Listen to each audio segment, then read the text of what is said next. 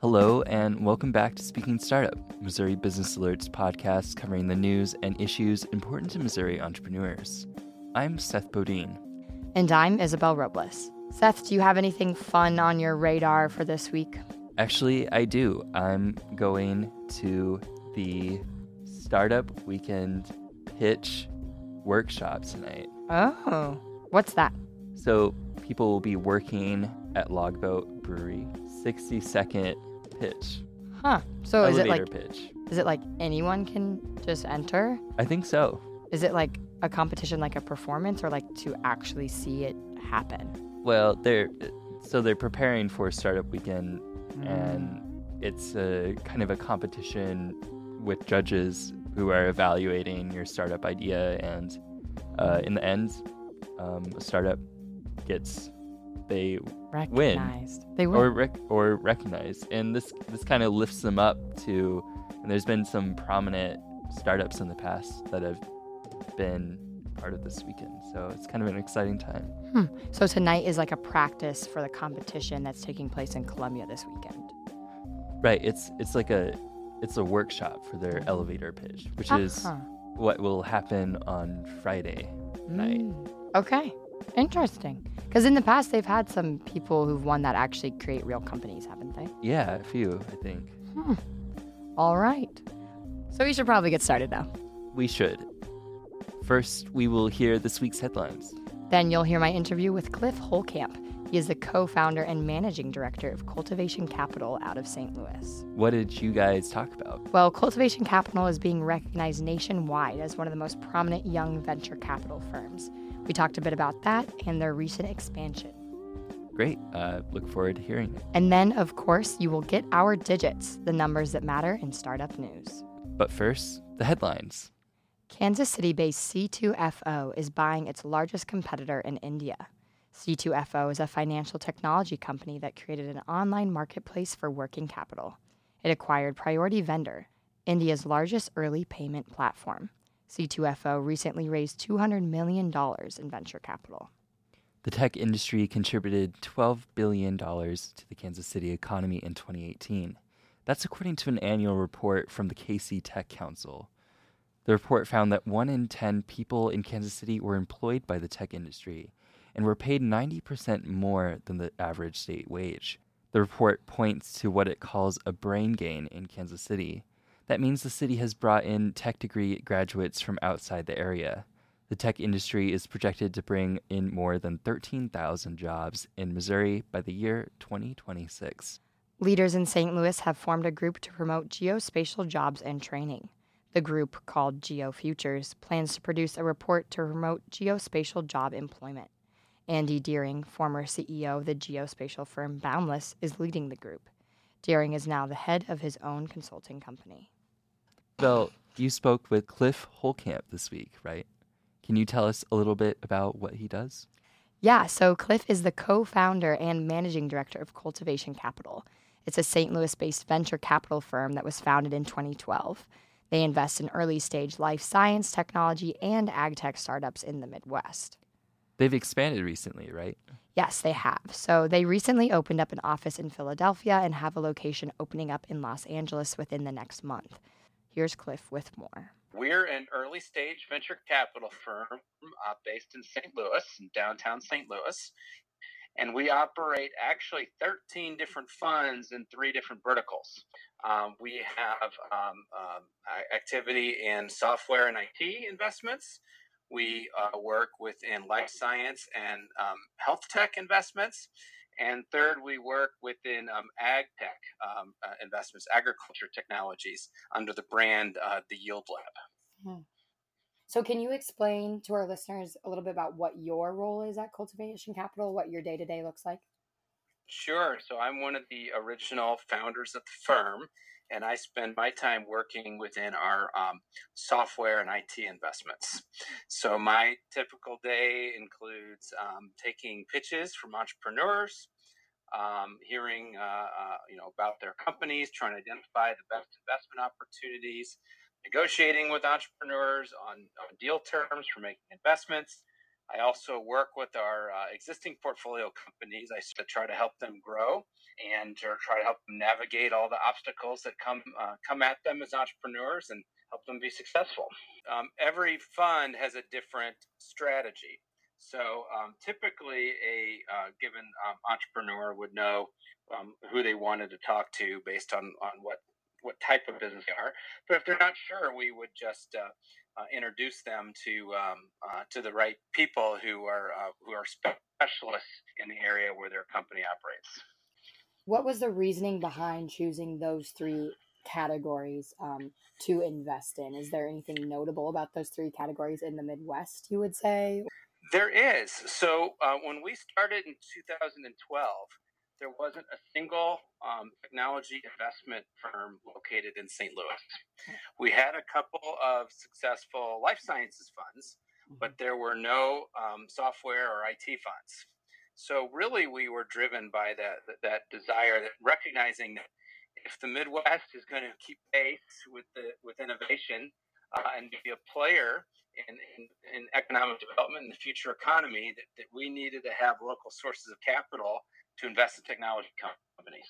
So we started in 2012 with our uh, first tech fund with the goal of filling that local gap for uh, technology investments.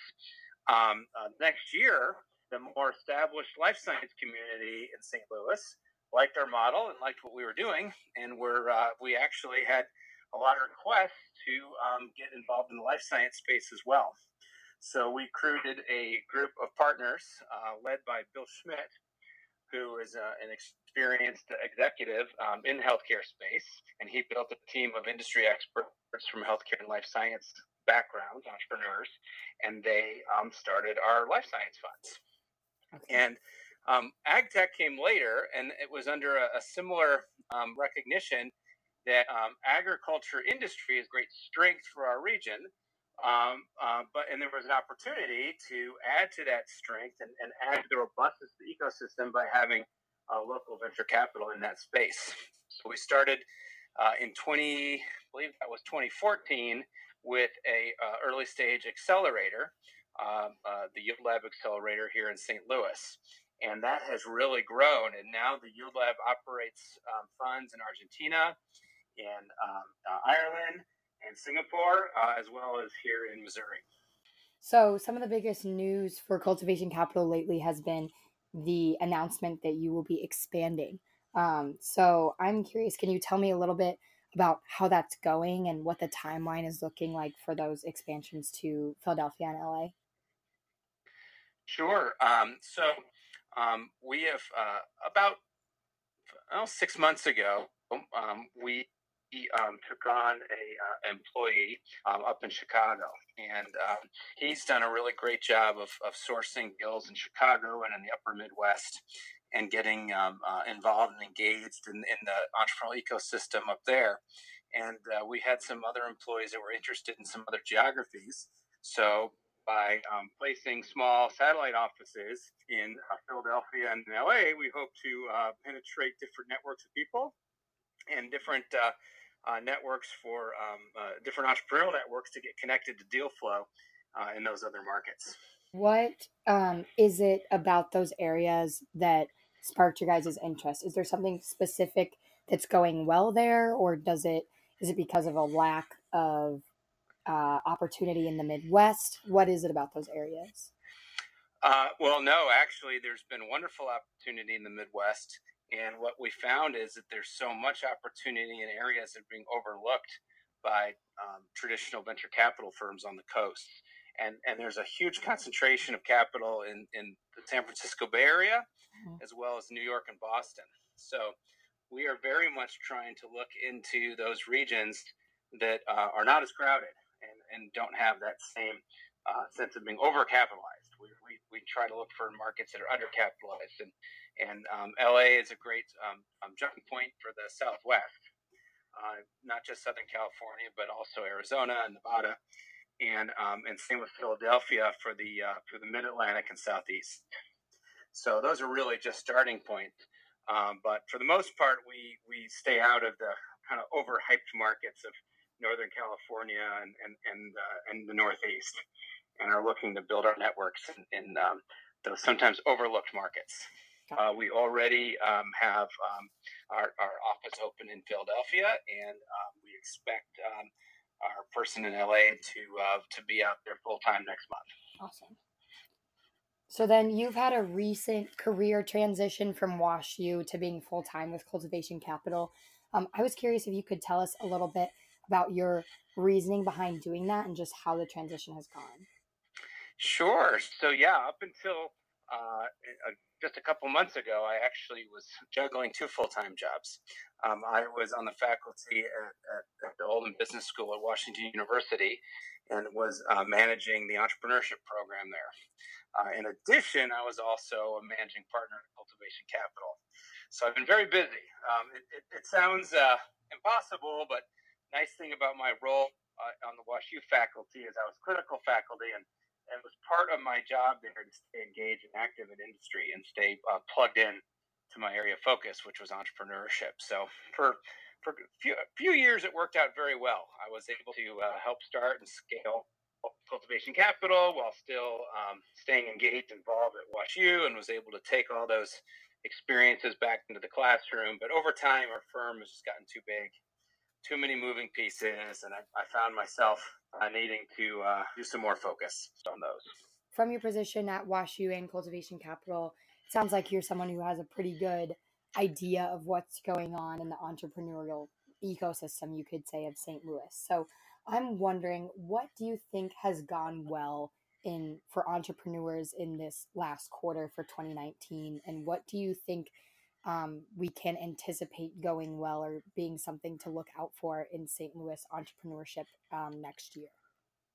Sure. So I think um, one of the things that, that we have done really well in our region uh, is is create a community, uh, a community that we have a very um, tight knit relationship between talent and capital, and where uh, entrepreneurs have high visibility to um, uh, to sources of talent, sources of capital, and to um, business development opportunities from other corporations and leaders in the community.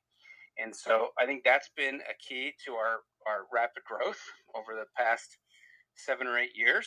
Um, and I think that's something that we've definitely continued to see be the case um, in, in, in, the more recent quarters. Um, one of the trends that is both a positive and a negative to uh, answer your question very directly is that we are seeing um, more success in uh, later stage entrepreneurs raising larger amounts of capital. We are seeing um, um, um, the average round sizes increasing, and we're seeing the amount of capital uh, deployed in St. Louis as well as in other parts of the state increasing. Uh, however, the flip side of that coin is that we don't want to forget that there are earlier stage entrepreneurs, right? Mm-hmm. Um, um, earlier stage startups that, that still need support. So we don't want the uh, the success of our um, a little bit later stage ventures to um, suck all the capital and all the energy away from those early earlier stage companies. So I think we want to always make sure not to become a victim of our success and not to forget to uh, support and nurture those earlier stage businesses.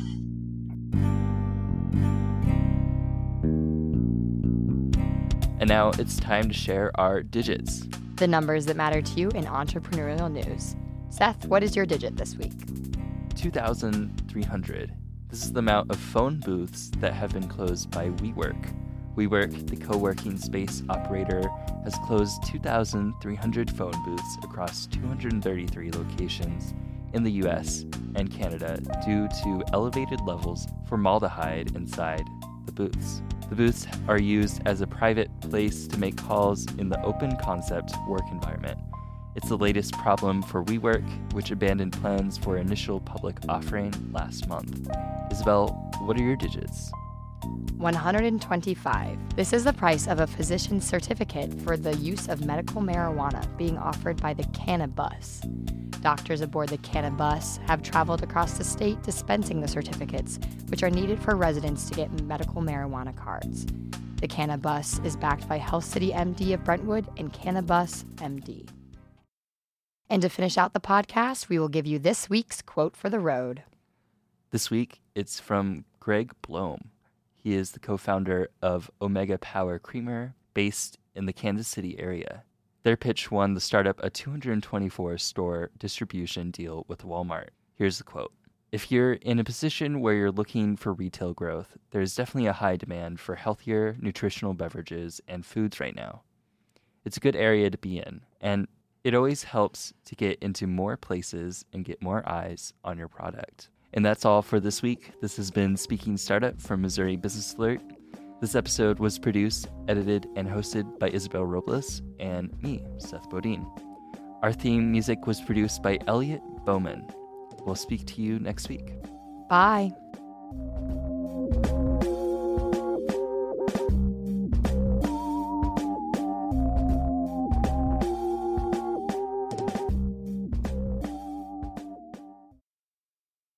What what's your unreasonable fear? I don't know. Some a silly fear that I have is is seeing people that I know at grocery stores. Oh yeah. I don't I don't Like want your teacher being not a teacher. Yeah, I no, it's not even that. I just don't want people looking at what what I'm buying for food. What do you I buy? Like ramen like, and oh, applesauce. I don't want people to judge me and be like, "Oh, he he bought five more extra paper towels this week. Must be running low." What?